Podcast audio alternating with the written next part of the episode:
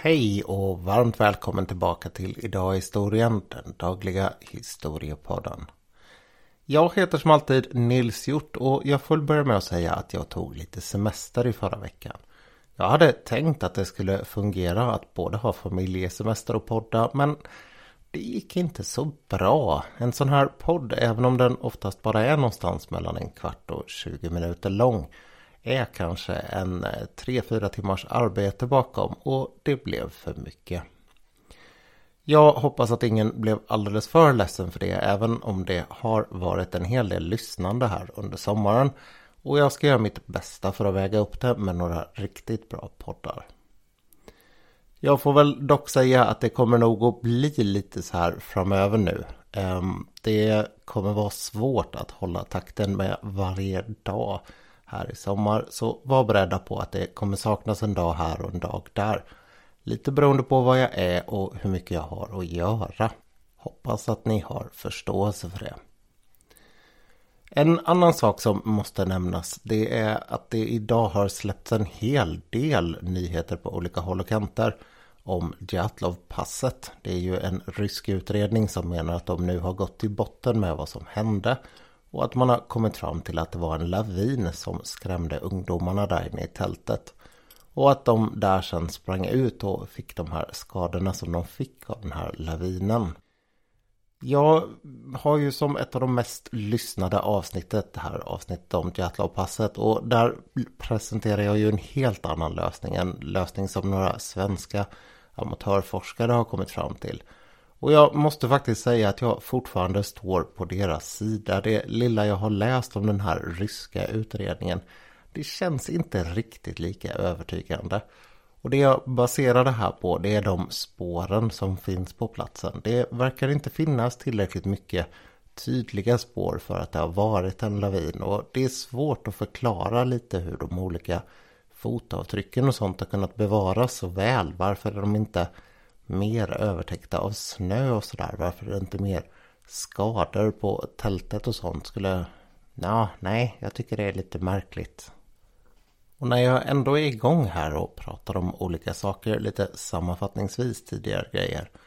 Så kan jag passa på att säga att det här avsnittet som jag gjorde i förra veckan som handlade om de svartas situation i New York 1834 där nämnde jag ju att de fick stå upp om de åkte buss, aldrig sitta ner. Och det kan ju låta lite märkligt när det är 1834. Men det fanns faktiskt bussar på den här tiden. Bussar som drogs av hästar och gick fasta rutter. Det där är någonting som man har funderat på och försökt lösa i flera olika, eh, ja, olika sätt. En av de första som gjorde det här var faktiskt Blaise Pascal i eh, Frankrike. Men så var det där och det ska tydligen ha bidragit till att det luktade något fruktansvärt i New York när man kommer fram mot sekelskiftet 18-1900. Och sist men inte minst ett stort tack till alla som har hört av sig. Jag är otroligt dålig på att se de här meddelandena som kommer på Instagram från personer som man inte har i sin kontaktlista. Så ibland så kan det dröja ett tag innan jag reagerar. Något meddelande har tyvärr försvunnit där också. Men stort tack som sagt till alla ni som har hört av er både med bra påpekanden och frågor. Det är alltid kul att få höra av er på det sättet. Det här meddelandet som jag nämnde som försvann det var förslag på lite olika eh, saker som jag kanske skulle vilja tänka mig att ta upp framöver i podden.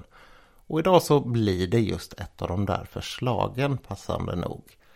Det kommer att handla om en av de största händelserna under 1900-talet i Sverige.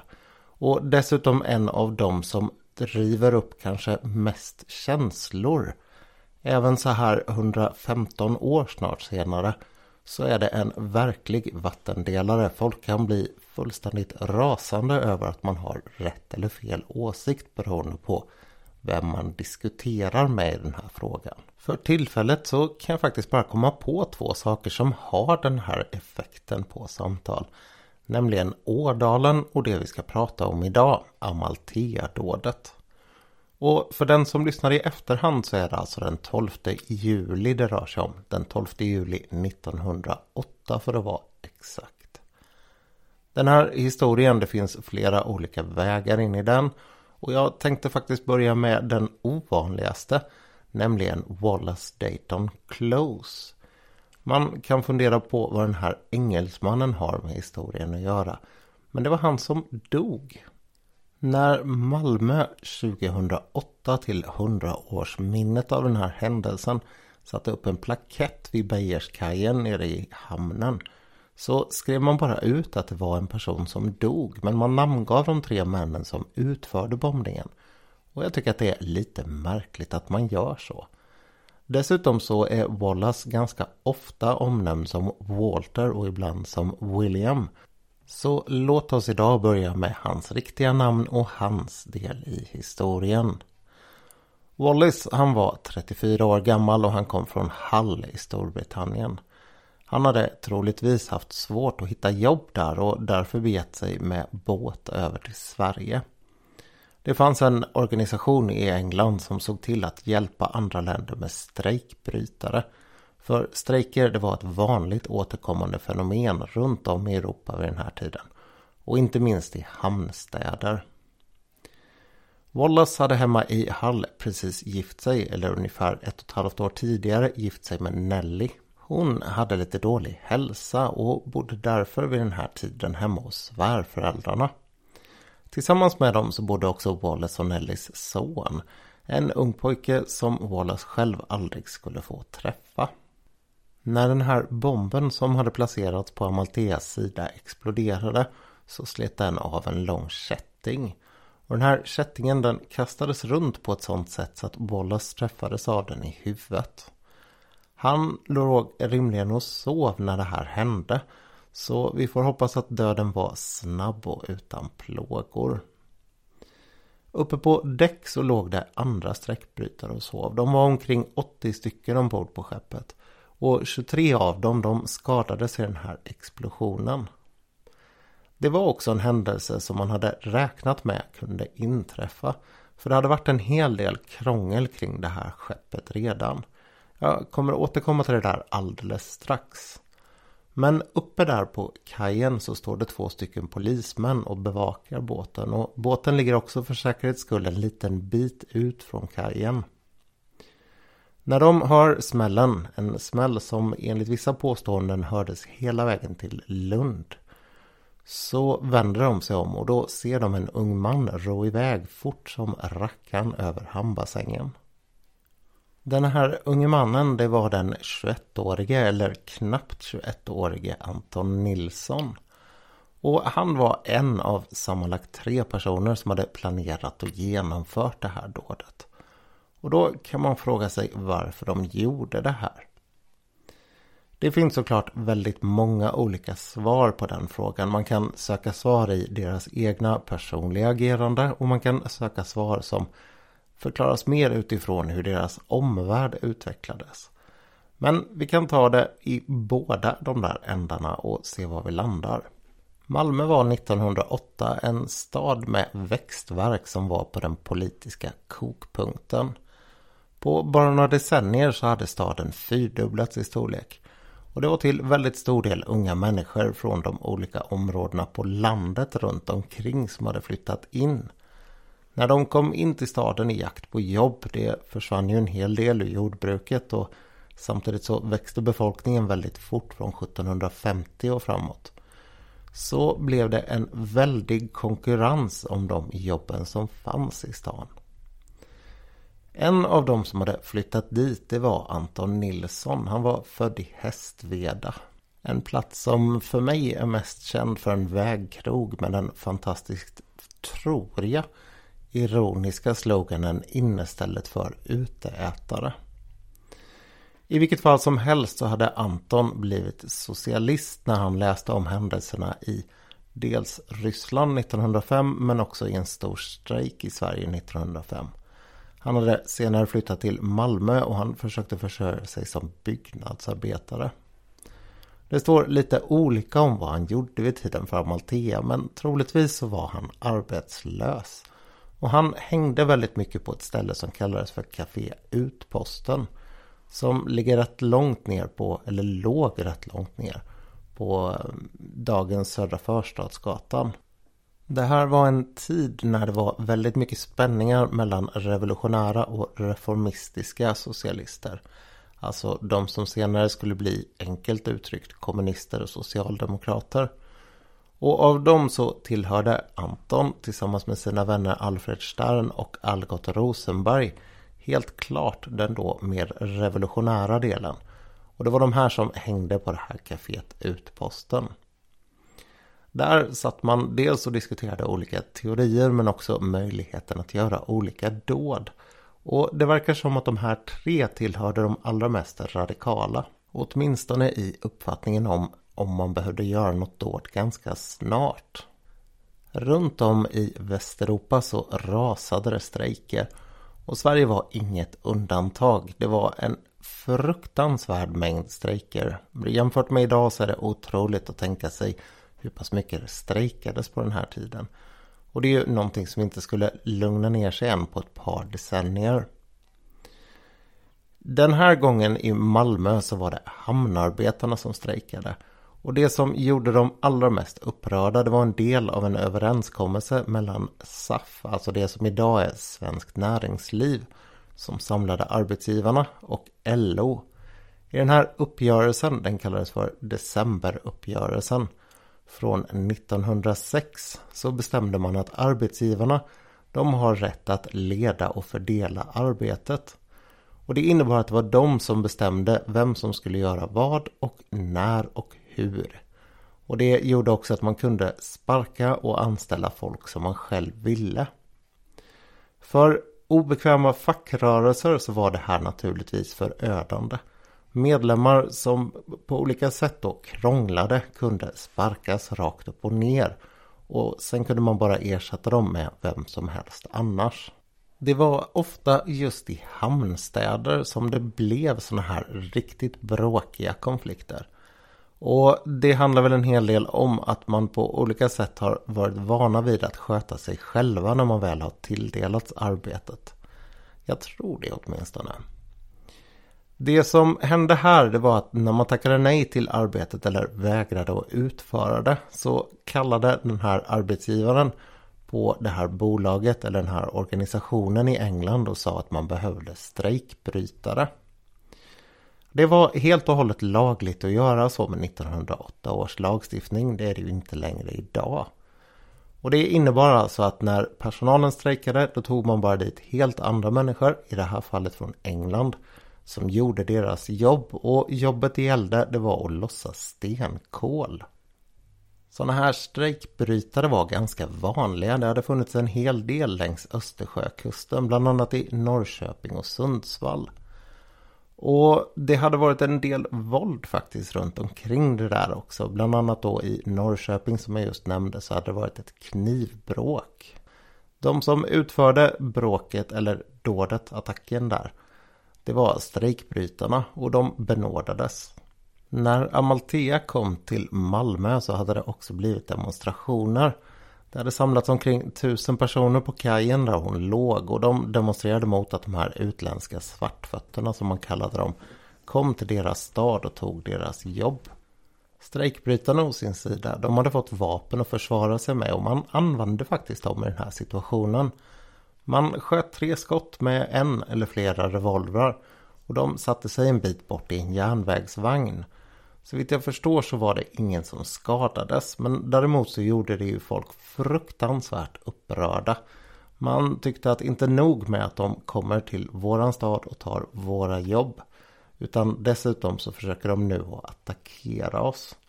Och det var precis så här som Anton Nilsson och hans vänner såg det här. Och det var då de bestämde sig för att det var krig och att man skulle besvara våld med våld. Samtidigt har man väldigt länge efteråt hela tiden sagt att man var inte ute efter att skada någon. Kanske då för att det inte var någon som skadades av de här engelsmännen. Utan man bedyrade hela tiden att det man försökte göra det var att skrämma de här strejkbrytarna och på så sätt få dem att lämna Sverige.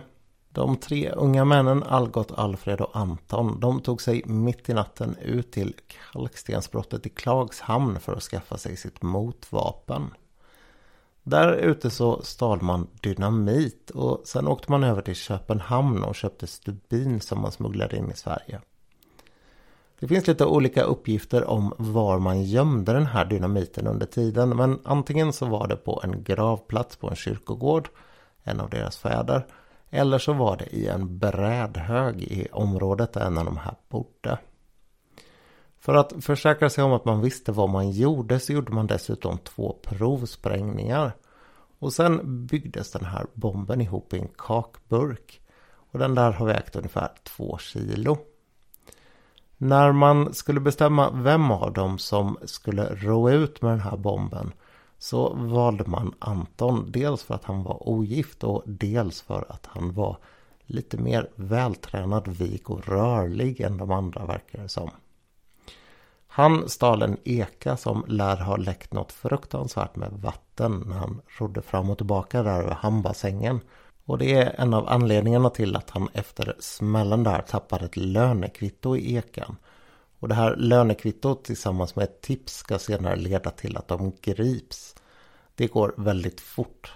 Och de blir väldigt illa omtyckta direkt. Runt om i Sverige så kommer det mängder med klagomål på att den här händelsen har skett och att man tycker att de är fruktansvärda överhuvudtaget. Kungen han sätter sig faktiskt och åker ner till eh, Malmö för att hälsa på offren för den här bombningen och det väcker en hel del ont blod bland arbetarna. Man tycker att det hände ingenting när man sköt mot oss men nu så kommer kungen på besök för att hälsa på strejkbrytarna. Något som också skulle göra många radikala socialister riktigt upprörda. Det var att de här engelsmännen som hade skjutit de här tre skotten. De fick ingen påföljd för vad de gjorde. Medan då de tre som utförde Amalthea-dådet fick väldigt hårda straff. För Algot Rosenberg och Anton Nilsson så blev det dödsstraff. Två av de sista faktiskt som utdömdes i Sverige. Alfred Stern han kom lite lindrigare undan och fick livstidsfängelse. Det här skulle gå ända upp i högsta domstolen innan det var klart och sen placerades de på olika fängelser. Efter att de hade bett om nåd så fick de också sina dödsstraff omgjorda till livstid. Dessutom så flyttades de runt en hel del under sin strafftid. För Anton Nilsson som tveklöst blir den mest kända av de här tre. Han har gjort en hel del dramatiska saker senare i sitt liv och han fortsatte också väldigt länge att prata om det här. Så började fängelsetiden i Malmö. Där började det sen cirkulera rykten och de här ryktena de kom delvis att snappas upp av den danska säkerhetspolisen som meddelade Malmö att det skulle kunna vara ett fritagningsförsök på gång. Han flyttades därför först till Långholmen och sen vidare hela vägen upp till Härnösand. Och hela tiden så var det en väldigt hård press, eller det byggdes upp en väldigt hård press på eh, att man skulle frisläppa de här.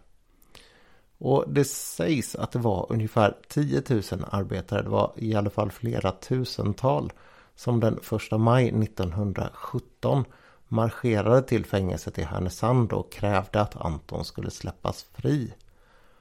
De här dödsstraffen var ju som sagt omgjorda då och den här pressen skulle också leda till att man frisläppte dem på hösten i oktober tror jag 1917.